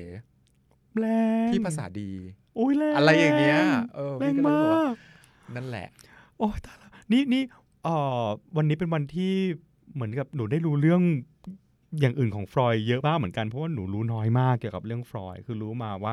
โอเค เวลาเราเรียนที่คณะอักษรเนี่ยมันก็จะมีการ อ่า พูดถึงฟรอยด์ ใช่ แต่ว่าก็จะมีการไปเฉียดเฉียดๆมา ตอนตอนเรียนก็ตกใจเอ๊ะทำไมฟรอยด์ชื่อมันฟรอยด์นี่จิตวิทยาแล้วมาเกี่ยวอะไรกับอักษรเพราะพวกเราต้องเรียนวรรณกรรมใช่ไหมฮะ คือความเจ๋งของงานของฟรอยด์ก็คือ ทฤษฎีของเขามันสามารถเอาไปแอพพลายประยุกต์ใช้กับการวิเคราะห์งาน อ่า วรรณกรรมด้วยเองพี่ป้องได้เรียนทางด้านนี้โดยตรงอ่ะลอง อ่ะตอนพี่ อธิบาย ตอนพี่เลือกเรียนก็คือเรียนวรรณคดีกับจิตวิเคราะห์ ก็คือ ตอนนั้นพี่ทำปริญญาโทใช่ไหมพี่ก็ทำคือหัวข้อพี่ก็คือพี่อยากรู้ว่าทำไมนักเขียนเนี่ยถึงจะต้องเขียนเรื่องในวัยเด็ก หมายความว่าไงนะคะ คือนักเขียนดัง ๆอะ่ะ ครับ เมื่อมาถึงจุดหนึ่งแล้วอะ่ะเขาจะต้องเขียนเกี่ยวกับตัวเองในวัยเด็ก ซึ่ง อ่า เรื่องในวัยเด็กเนี่ยหนึ่งไม่สนุก มันไม่มีอะไรเกิดขึ้นเลยสองก็ไม่มีใครรู้จักนะ ไม่มีใครอยากรู้เรื่องของเธอขนาดนั้น เออ แต่ จริง แต่เจะป้องสังเกตว่านักเขียนหลายคนชอบเขียนเรื่องของตัวเองในวัยเด็กคือเมื่อถึงจุดหนึ่งแล้ว ใช่ จะกลับมาเขียนเรื่องตัวเองในวัย ใช่ เด็ก ชองปอซาร์ดก็เขียนเรื่องตัวเอง ค่ะ ใช่ไหมในวัยเด็ก ค่ะ เอออะไรอย่างเงี้ยก็คือนักเขียนฝรั่งเศสแทบทุกคนเลยมั้ง คำถามที่ตั้งในทีสิสก็คือทำไม ทำไมถึ ถึ ง ง เขียน ต้องกลับมาเขียนเรื่องในวัยเด็ก ใช่แล้วคำตอบของพี่ก็คือเขาต้องการที่จะไปแก้ไขอดีต มันมันคล้าย ๆ เป็นเทอราปี อืม บางอย่าง อะไรอย่างเงี้ย มันก็เลยมีเหตุให้เราต้องไปอ่านงานฟรอยด์ด้วย ใช่ก็อ่านงาน อ๋อ ฟรอยด์แต่พี่ก็ไม่ค่อยเชื่อฟรอยด์มากนัก พี่ก็จะ โอเค ใช้นักจิตวิเคราะห์อีกคนหนึ่งซึ่งดูแบบมีเรื่องเพศน้อยลงมานิดนึง อะไรอย่างเงี้ยเออหนูใช้คำว่า apply นี้ก็ดีนะ ค่ะ เพราะว่าพี่ตั้งให้ฟรอยด์เป็นเจ้าพ่อทฤษฎีลากเข้า ก็คือเหมือนกับว่า ไม่ว่าใครจะอ่าเสนอปัญหาอะไรก็ตามเขาจะพยายามอธิบายได้ด้วยทฤษฎีของตัวเอง ใช่เขามีหลักฐาน อ่าอ่า เช่นเรื่องไอ้ปมอิดิปัสเนี่ย ค่ะ กะก็มีคนเถียงแบบหนูว่า จริงเหรอแบบ ไม่นะฉันแบบมีความสัมพันธ์ที่ดีอะไรเงี้ยฟลอยบอกเอางี้ เดี๋ยวฉันไปเอานี่มา ฟลอยก็เลยไปศึกษาเอ่อกลุ่มชนกลุ่มหนึ่ง ซึ่งถือว่าเป็นกลุ่มชนในเกาะ primitive ไม่มีการติดต่อกับโลกภายนอก ค่ะ แล้วฟลอยก็ค้นพบว่าในกฎเกณฑ์หลาย ๆ อย่างของโลก primitive มีกฎเกณฑ์อย่างหนึ่งคือ การวางกฎเกี่ยวกับเรื่อง incest คือการ คื มี อ เพศ การ สั เพศสั ม ม พั พันนธ์ ธ์ในสายเลือดเดียวกัน ใช่ แม่กับลูกได้กันอะไร ใช่ เงี้ย ฟรอยบอกดูสิขนาดชนชนเผ่าในเกาะอ่ะซึ่งไม่ได้รู้เรื่องไม่มีศาสนาไม่มีอะไรเงี้ย อย่างกฎแรก ๆ เลยที่เขาตั้งอ่ะก็คือกฎเรื่องของ incest คือการ ห้ามมีอะไรกัน ใช่ ในสายเลือดเดียวกัน แสดงว่า Oedipus เนี่ยมันเป็น universal มันเป็น universal มันเป็นอะไรที่เป็นของมนุษยชาติ คือคือความความงัดข้อเก่งของฟรอยด์ก็คืออา ผมไม่ยอมอ่ะ ก็เลยต้องไปหาวิธีมาพิสูจน์ ฟรอยด์เนี่ยไม่ไม่จำกัดตัวเองว่าตัวเองเป็นนักวิทยาศาสตร์จะใช้เฉพาะอ่าข้อมูลทางวิทยาศาสตร์ ค่ะ เขาก็เลยไปทำเรื่องนี้ด้วยเลโอนาร์โด ดาวินชี อ๋อ คือมีเกี่ยวกับศิลปะด้วย อ่า ยังไง ว่า คะ อ่าอย่างของเลโอนาร์โดเนี่ยก็คือจะบอกว่าทำสังเกตไหมว่าภาพภาพเขียนของเลโอนาร์โดเนี่ยจะมีภาพของผู้หญิงที่มีลักษณะเป็นแม่สองคน ใน ข ภา อ พ นึกก่อนนะ อ่า หนูว่าหนูเคยเห็น แต่จำชื่อไม่ได้ เออรา มันจะเป็นแบบ ราคย เดียโรดดาวินชีเวลาวาดรูปจะมีความแบบฉากมันจะดำๆทะมึนทะมึน อ่า ด้านหลังแล้วมันเป็นมีความเป็นถ้ำๆนะ จะ แล้วก็ตัวฟิกเกอร์ที่อยู่ข้างหน้าตัวบุคคลจะมีความใช้สีค่อนข้างจะสดขึ้นมา อ่าบ่อยครั้งที่เอ่อดาวินชีเนี่ยจะนำเสนอภาพของแม่ที่มีสองคน แต่พอเราย้อนกลับไปดูในวัยเด็กของดาวินชีอ่ะดาวินชีเขาถูกเลี้ยงมาโดยแม่ผู้ให้กำเนิดกับผู้หญิงอีกคนหนึ่ง อ๋อ ก็คือนี่แหละคือฟรอยด์ก็อธิบายได้ เขาก็บอกว่า อี นี่ไงเห็นไหม อดีตมันก็มีส่งผลมา วัยเด็กของเขาเพราะเพราะดาวินชีนี้เท่าที่จำได้คืออาพ่อแม่เขาไม่ได้สมรส อ่ อ่า า และการที่การที่เขาไม่ได้สมรสนี้ มันเป็นสถานะของลูกนอกสมรสก็คือยุคนั้นจะลำบากนิดนึงอ่า อ่า ก็ เลยต้ ก็ องเออ ก็ก็ก็มีปมในวัยเด็กพอสมควรนะคะ ใช่โอ้ยนออ๋อกนอกจากนี้มันก็ยังมีนั่นอีก เพราะว่าฟรอยด์เขาเชื่อว่าเมื่อกี้ที่บอกไปไงว่าฟรอยด์มันเชื่อเรื่องเพศเยอะใช่ปะแรงขับทางเพศเนี่ยนอกจากจะออกมาในเรื่องของความฝันในเรื่องของอาแฟนตาซีแล้วเนี่ยมันยังออกไปในกิจกรรมต่างๆ ที่ไม่ได้เกี่ยวกับเพศเลย อืม เช่นงานศิลปะคนที่หลงไหลงานศิลปะก็คือการขับแรงทางเพศออกมาใช้นะ ม หรืออาน่าจะรู้อีกอันหนึ่งเพราะว่ารู้สึกว่าเอ่อการศึกษาไทยชอบเหลือเกิน คือการเล่นกีฬาเพราะบอกว่าคนที่บ้ากีฬาเนี่ยจริงๆแล้วก็คือการเอาแรงขับทางเพศออกมาใช้ อืมโอ้ยแต่ละมันเหมือนข้อสอบข้อนั้น อ่าแต่ว่า ข้อสอบโอเน็ตที่ที่ถามเมื่อหลายปีมาแล้วว่า ถ้าเกิดว่านัก มีอา เรี ร ย ม น ณ์ทางเพศ เรื่องทางเพศจะเลือกข้อใดแล้วต้องเฉลยว่าอะไรนะไป ไปเตะฟุตบอล ไม่ไม่มีใครเฉลย แต่สรุปว่าถ้าถ้าตามทฤษฎีของฟรอยด์นี้อาจจะอธิบายได้ว่า ไปเตะ ไปเตะฟุตบอลนะ แต่ขอโทษนะฟรอยด์เมื่อร้อยปีที่แล้วนะ มันเจ็บตรงนี้ มันมันแบบคุณคุณเลิกทฤษฎีฟรอยด์บ้างก็ได้ เออเพราะแต่ปัจจุบันเอ่อข้อสอบข้อนั้นนี่ก็ controversial อยู่นะ คือไม่รู้ว่าตอบอะไร คืออา มีคนบอกว่าเตะฟุตบอลแหละ แต่ก็มีคนบอกว่ามันมันมีความหมิ่นเหมว่า จริงถามอย่างนี้ยมันถามปลายเปิดใช่ไหมคะฉะนั้นเราถ้าเราจะเฉลยเราบอกว่าโอเคเฉลยว่าเฉลยเตะฟุตบอลก็ได้เอ่อในวงเล็บก็คือตามคำอธิบายของฟรอยด์เมื่อร้อยปีมาแล้ว ใช่ ตาย น่ะเห็นไหม ยังมีทฤษฎีอื่นอีกไหมคะที่จะพูดถึงฟรอยด์มีเรื่องอื่นๆประเด็นอื่นๆไห มัน ค เยอะมากเลยนะ เพราะว่าจริง ๆ แล้วเนี่ยเออมีอย่างหนึ่งที่พี่ชอบในฟรอยก็คือ เวลาที่ฟรอยเขียนหรืออีดิทงานเก่าเนี่ย ค่ะ เขาก็จะยอมรับเลยนะว่าเอ้ยงานเก่าฉันน่ะมีบางจุดที่บกพร่อง ฟลอร์อ่า อ่ นะ มันเป็นเรื่องปกติในแวดวงวิชาการและการรีเสิร์ชที่ ใช่ จะมีการเอ่อยอมรับงานของตัวเองว่าโอ้ อ่ามั มันเก่าไปแล้ว ฉันรู้สึกว่าขอหักล้างไอเดียของตัวเองแล้วก็ปรับซะหน่อย ใช่ดังนั้นจริง ๆ แล้วในยเวลาอ่านงานฟรอยเนี่ยบางทีก็ต้องรู้ด้วยว่าไปอ่านช่วงไหนของชีวิตเขาว่าเขาเชื่ออะไรใช่ไหม และอีกอย่างหนึ่งเนี่ยบางทีเรานั่งคุยกันเนี่ยเรารู้สึกว่า แหมฟรอยด์เธอ ฉันไม่อยากจะเชื่อเธอร้อยเปอร์เซ็นเลยอะไรอย่างเงี้ย ค่ะ ดังนั้นเราตั้งคำถามไหมว่า เราอ่านทำไม เออ อ่านทำไม เรา นะ เรา ยุค ไม่ส ปัจ น จุบั ใจงานเขาทำไม สำหรับพี่นะ ค่ะ พี่รู้สึกว่าเอ่อวิธีการเข้าถึงความรู้ของฟรอยด์เนี่ยน่าสนใจ เนี่ยออกมา คือตอนนี้เราอยู่ในยุคของนี่ไงฟาโรส คือเราอยู่ในยุคของที่มีข้อมูลทุกอย่าง มันแค่เอานิ้วจิ้มไปปุ๊บรู้เลยอะไร อ่า คืออะไร หลายครั้งเวลาเรามีเรื่องถกเถียงกันอะไรอย่าง ใน เงี้ย สังคม ในสังคมหรืออะไรก็ตามเนี่ย อืม บางทีพี่จะเห็นคอมเมนต์ที่เขาบอกว่าคนนี้พูดอย่างนี้แล้วจบนึกออกไหมคือตอนนี้เราอยู่ในยุคที่ว่าถ้าฉันหาข้อมูลก่อน ถือว่า ฉั ฉั น น ช ช นะ นะ เหมือนกับว่า พอฉันเป็นเจ้าของความรู้ชุดนั้น ฉันก็ฟินละ เออ อย่างนี้พวกนี้ ถูกต้อง ไหมคะ ถูกต้อง อ่า แต่พี่จะบอกว่าฟรอยด์ทำให้เราเห็นว่าไม่ เพราะจริงๆอะฟรอยด์อะไปดึงข้อมูลมาจากอ่านักอะไรนะมนุษยวิทยา ไปดึงข้อมูลมาจากดาวินชี อืม แต่เขาไม่ได้หยุดแค่นั้นไง เขาตั้งคำถาม เขาตั้งคำถามแล้วเขามี conviction จริงๆก็รู้แหละ ม ว่าเธอไปดึงมาเพื่ออะไร อ่า อ่า เราถึงเรียกเขาว่าเป็นเจ้าพ่อของการลากเข้า คือเรารู้แหละว่า conviction คนคืออะไร ค่ะ แต่เขาก็ไม่ได้หยุดว่าดูสิเห็นไหมดาวินชีวาดรูปแม่สองคน แต่ อ่า เขาก็ยังแบบโอเค พัฒนาต่อ มันทำให้ความรู้เนี่ย คุณเชื่อไม่เชื่ออีกเรื่องหนึง่ง อืม แต่ความสมเหตุสมผลน่ะ เออ ก็ก็ไปได้นะ มันไปต่อได้ มันไปต่อได้ อ่า คือที่พี่มาเล่าอย่างเงี้ยทุกคนจะบอกเอ้ย บ้าไม่จริงอยู่อย่างเงี้ย แต่ถ้าน้องอ่ะได้ไปอ่านตัวเท็กซ์ของฟรอยด์อ่ะน้องจะรู้เลยว่าเขามีการยกตัวอย่าง มีการตั้งคำถาม มีคำแย้ง กระบวนวิธีของเขาอ่ะ ใช่ มันน่าสนใจ กระบวนวิธีของฟรอยด์น่าสนใจและ ก็ อย่า คือง ก็คือเจ๊ป้องเราจะบอกว่าวิธีการเข้าถึงความรู้ของเขามันเจ๋ง ใช่ เขามีการตั้งคำถามมีการหาหลักฐานมา proof ใช่ แล้วก็หักล้างพิสูจน์อะไรบางอย่าง ซึ่ง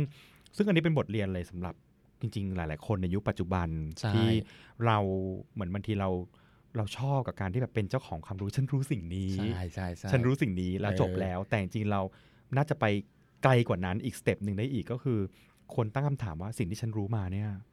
มันใช่หรือไม่ใช่ มันใช่หรือไม่ใช่ แล้วฉันต้องการอะไร จากการตั้งตั้งคำถามหรือการหยิบข้อมูลนี้ขึ้นมา หรือถ้าจะแย้งอย่างเงี้ย อ่า มีประเด็นไหนที่น่าแย้งแล้วก็ ใช่ โดยใช้การให้เหตุผลเป็นในชุดที่เหมาะสม ใช่ อ่า และอย่าลืมนะคะว่าฟรอยด์เนี่ยเขามีอายุร้อยกว่าปีมาแล้ว ดังนั้นเนี่ยจะให้มันเป๊ะถูกใจคนยุคปัจจุบันทุกอย่างมันก็เป็นไปไม่ได้ บริบทเรื่องของเวลาอีกต่างหาก ใช่ อันนี้คือเวลาในยุคนั้นนี่คือ ถือว่าสิ่งนี้นี่ ground breaking แล้วอ่ะแล้วปัจจุบัน อ่า ก็ถ้าเอามาใช้แล้วยกทื่อๆมาเลย มันก็อาจจะแบบ เอ๊ะ มันมีคำเอ๊ะเยอะเหมือนกันนะแล้วก็ต้องมีการเอามา มาปรับแม้กระทั่งตัวเองตัวเจ้าตัวเองเขาก็มีการเอ่อ ใช่ ปฏิเสธไอเดียของตัวเองเหมือนกัน ฉะนั้นในช่วงเวลาชีวิตของเขาขนาดช่วงเวลาที่เขายังอยู่เขาก็เขาก็มีการเปลี่ยนไอเดียพอสมควร ฉะนั้นเราผ่านไปแล้ว เราก็น่าจะเรียนรู้หลาย ๆ อย่าง ใช่ โอ้ยตาเรา วันนี้เป็นวันที่ โอ้โห แบบตื่นเต้นมากรู้สึกแปลกๆมากใช่ไหมวันนี้ รู้สึกแปลกๆที่ต้องมาคุยเรื่องฟรอยด์ละ หนึ่ง ในประเทศไทย ไม่ในประเทศไทยมีคนศึกษามเยอะ มี แต่หมายถึงว่าอ่าเจ๊ป้องกับฟ้าก็จะโดยมากจะเมาอะไรก็ตามก็คือโลเคชันจะเป็นปารีสซะส่วนใหญ่ แล้วก็จะคุยกัน แล้วก็เน้นไปเรื่องของปกินนกะสพเพเหระ คือเจอกำแพงเจอรูปปั้นเราก็เล่ากันไปเรื่อยๆ แต่วันนี้มันมาในเชิงของบุคคล แล้วก็ทฤษฎี แล้วก็อันนี้คือสิ่งที่เอ่อเป็นการตอบโจทย์ people you may know ในวันนี้เลยว่า โอเคเจะป้องมี area ของเขาที่เขาแบบเคยศึกษาแล้วก็สนใจแล้วก็ชอบวิธีแล้วเอามา อ่า เอามาแชร์ เอามาแลก ให้รฟัง เปลี่ยนกันมากก ค่ะ ว่า เพราะจริงๆ แล้วบางทีสิ่งที่พี่อธิบายเนี่ยอาจจะเป็นงานต้น อืม ๆหรืออาจจะเป็นงานท้ายๆที่พี่อาจจะยังไม่เคยอ่านอะไรอย่างเงี้ย ที่สำคัญอาจจะคลาดเคลื่อนได้ด้วย เพื่อนได้อยู่ ก็ แล้ว ก็เป็นเรื่องที่เอ่ออาจจะเกิดขึ้นได้ ฉะนั้นถ้าเกิดว่ามีความเห็นอะไรที่อยากจะมาแชร์ ใช่ หรือว่าอธิบายเพิ่มเติม หรือบอกว่าเอ้อพูดผิดตรงนั้นตรงนี้เราเราก็ยินดีนะฮะแต่ว่า เชิงอัดได้นะเพราะ เพราะพี่ไม่ พี่ไม่มีปมนาซิซัส เราไม่ไม่ใช่ประเภทที่บอกว่าฉันถูกเท่านั้นอะไรอย่างงี้ใช่ไหม ใช่ เอ่อแต่ว่าสำคัญก็คือจุดประสงค์ของเราก็คืออยากจะให้เป็นการมาจุดประกายบางคนอาจจะเคยได้ยินชื่อของฟรอยด์เนาะ เออ ตอนที่ไปไปเรียนวิชา Marketing นี่ก็มีพูดถึงนะ อ๋อเหรอ อ่ามีการพูดถึง เออ วิชาแบบ Consumer Behavior เอ่อเอ่อเขาเรียกอะไรนะพฤติกรรมผู้บริโภค ก็มีการพูดถึงฟรอยด์เห็นไหมหรือในสายอื่นฉันพบเลยว่าการพูดถึงซิกมันฟรอยด์ในศาสตร์ต่างๆเนี่ยบางคนอาจจะเคยได้ยินชื่อคนนี้มา วันนี้เราก็ได้ยินเพิ่มมาอีกหน่อย หรือกลับมาทวนความจำสำหรับใครที่เคยรู้มาแล้ว อ่า แล้วจะกลับไปค้น เพิ่มเติมก็ย่อมทำได้นะคะ วันนี้ขอบคุณ สวย พี่ป้อง อะ มากๆขอบคุณมากนะคะ เต็มใจ วันนี้แบบ ค่ะ ก็เป็นตายแล้วมันมันอิ่มไปหมดเลยมันเพราะว่าเรื่องมันยากมาก แต่เชื่อว่ามันเป็นเพราะว่าเจ๊ป้องนั่นแหละ ที่สามารถจะย่อย แล้วก็ทำให้มันดูง่ายขึ้น เพราะเล่ากันภาษากระเทยมากขึ้นน่ะนะคะ ก็ถือว่าเป็นแขกรับเชิญที่ ควรจะต้องมาบ่อยๆนะ เราใช้โอกาสในช่วงที่ยังอยู่เมืองไทยตรงนี้แหละ อ่าเดี๋ยว นะ ลองคิดอีกดีสิ เออ ว่าจะมีใคร เอาละค่ะสำหรับ People You May Know ในวันนี้นะคะ ก็ลาไปก่อน ขอบคุณพี่ป้องอีกครั้งนะคะ ใครสนใจไปอ่านซิกมันฟรอยกันได้นะคะ นะคะ วันนี้สวัสดีค่ะ สวัสดีค่ะ People You May Know